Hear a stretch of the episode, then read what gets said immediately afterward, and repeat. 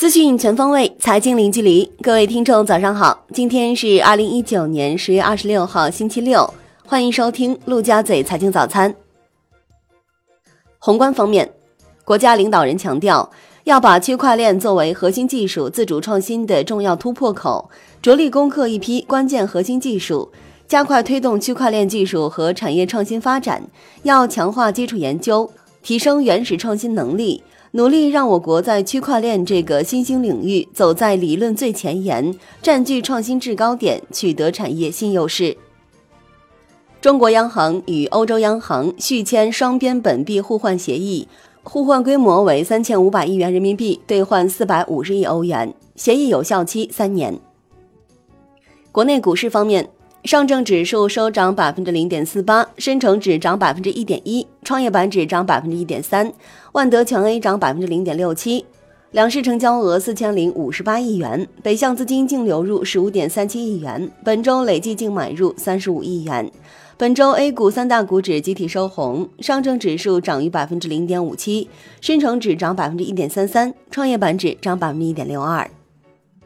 香港恒生指数收跌百分之零点四九，周跌百分之零点二；恒生国际指数跌百分之零点六三，周跌百分之零点七；红筹指数涨百分之零点四五，周跌百分之零点五五。全日大市成交六百三十四点三三亿港元。证监会启动全面深化新三板改革：一是优化发行融资制度，构建多元化发行机制；二是完善市场分层，设立精选层，引入公募基金等长期资金。三是建立转板上市机制，符合条件的精选层企业可直接转板上市。四是实施分类监管，研究提高违法成本。五是健全市场退出机制。证监会召开二零一九年度审计监管工作培训会，强调要强化机构监管和业务监管，严厉打击审计违法违规行为，提升上市公司违法违规成本。会议还对会计师事务所从事科创板审计业务提出要求。证监会机构发布关于做好公开募集证券投资基金投资顾问业务试点工作的通知，行业期待已久的公募基金投资顾问业务试点将正式落地。嘉实、华夏、易方达、南方、中欧等基金公司已经申请试点并完成备案。证监会核发邮储银行、新大正、指南针。橘子科技四家企业 IPO 批文，沪深交易所同时修订股份质押公告格式指引，强化控股股东高比例质押信批要求，增加控股股东股份被大额冻结、被强制平仓或过户风险等信批要求。国资委经报国务院批准，中船集团与中船重工实施联合重组。小米集团和美团点评或调入港股通。并自十月二十八日起生效。这两家公司均采用同股不同权架构。京沪高铁披露招股说明书，拟发行不超七十五点五七亿股，募集资金拟全部用于收购京福安徽公司约百分之六十五股权，收购对价为五百亿元。京沪高铁今年一至九月营收两百五十亿元，规模净利润九十五点二亿元。金融方面。央行要求银行自查三方数据公司合作，排查自身业务中是否存在违规爬虫行为。企业征信机构也被要求梳理是否与五一信用卡、同盾科技等多家数据公司有业务或股权投资关联。证监会、央行等六部门明确，资管产品及私募在投资创投基金和政府出资产业投资基金时，不视为一层资管产品。国家集成电路产业投资基金二期已于十月二十二日注册成立，注册资本为两千零四十一点五亿元，共二十七位股东。楼市方面，海南基本取消本省除三沙外落户限制，居民在落户地点无自有产权住房的，一律在其合法稳定住所所在的城镇社区集体户落户。产业方面。运营商将于十一月一日正式执行五 G 套餐。工信部向华为颁发中国首个五 G 无线电通信设备进网许可证。海外方面，欧盟委员会表示，欧盟二十七国已经原则同意英国延期脱欧，欧盟大使将在下周初会面，最终敲定协议。英国首相约翰逊表示，将由欧盟来就延迟脱欧进行决定。英国可以在十月三十一日脱欧，也应该在十月三十一日脱欧，且在十月三十一日脱欧仍是可能的。俄罗斯央行意外降息五十个基点至百分之六点五，预期为降息二十五个基点至百分之六点七五。国际股市方面，美国三大股指集体收高，道指涨逾一百五十点，英特尔大涨百分之八点一，领涨道指。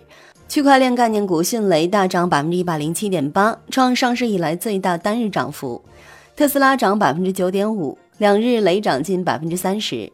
截至收盘，道指涨百分之零点五七，报两万六千九百五十八点零六点；标普五百涨百分之零点四一，报三千零二十二点五五点；纳指涨百分之零点七，报八千二百四十三点一二点。三大股指均逼近历史最高收盘纪录。本周道指涨百分之零点七，纳指涨百分之一点九，连涨四周；标普五百涨百分之一点二二，连涨三周。欧洲三大股指多数收涨，德国 DAX 指数涨百分之零点一七，报一万两千八百九十四点五一点，周涨百分之二点零七；法国 CAC 四零指数涨百分之零点六七，报五千七百二十二点一五点，周涨百分之一点五二；英国富时一百指数跌百分之零点零五。报七千三百二十四点四七点，周涨百分之二点四三。网易有道在美上市首日破发，收跌百分之二十六点二四，报十二点五四美元，其发行价为十七美元。商品方面，Newmax 原油期货收涨百分之零点七一，报五十六点六三美元每桶，周涨百分之五点一二。美国原油库存意外下滑，以及对欧佩克和其盟友加大减产等消息支撑油价。伦敦基本金属收盘涨跌不一，LME 期铜涨百分之零点四七，报五千九百零七点五美元每吨。；LME 期锌涨百分之零点九四，报两千五百一十四点五美元每吨。；LME 期镍跌百分之零点零六，报一万六千八百五十美元每吨。；LME 期铝涨百分之零点五八，报一千七百三十四美元每吨。；LME 期锡跌百分之零点六，报一万六千六百七十五美元每吨。LME 七千跌百分之零点四，报两千二百一十七美元每吨。COMEX 黄金期货收涨百分之零点一六，报一千五百零七点一美元每盎司，周涨百分之零点八七。COMEX 白银期货收涨百分之一点三，报十八点零三五美元每盎司，周涨百分之二点六。全球经济不见好转，过去几周不少美国经济数据都表现不佳。国内商品期货夜盘涨跌互现，棉纱收涨百分之一点八八，焦炭、焦煤、动力煤分别收涨百分之零点七六、百分之零点八四、百分之一点一五。橡胶收涨百分之零点零八，沥青收跌百分之零点零七。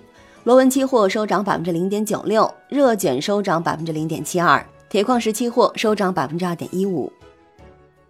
债券方面。国债期货全线收跌，十年期主力合约跌百分之零点一五，五年期主力合约跌百分之零点零六。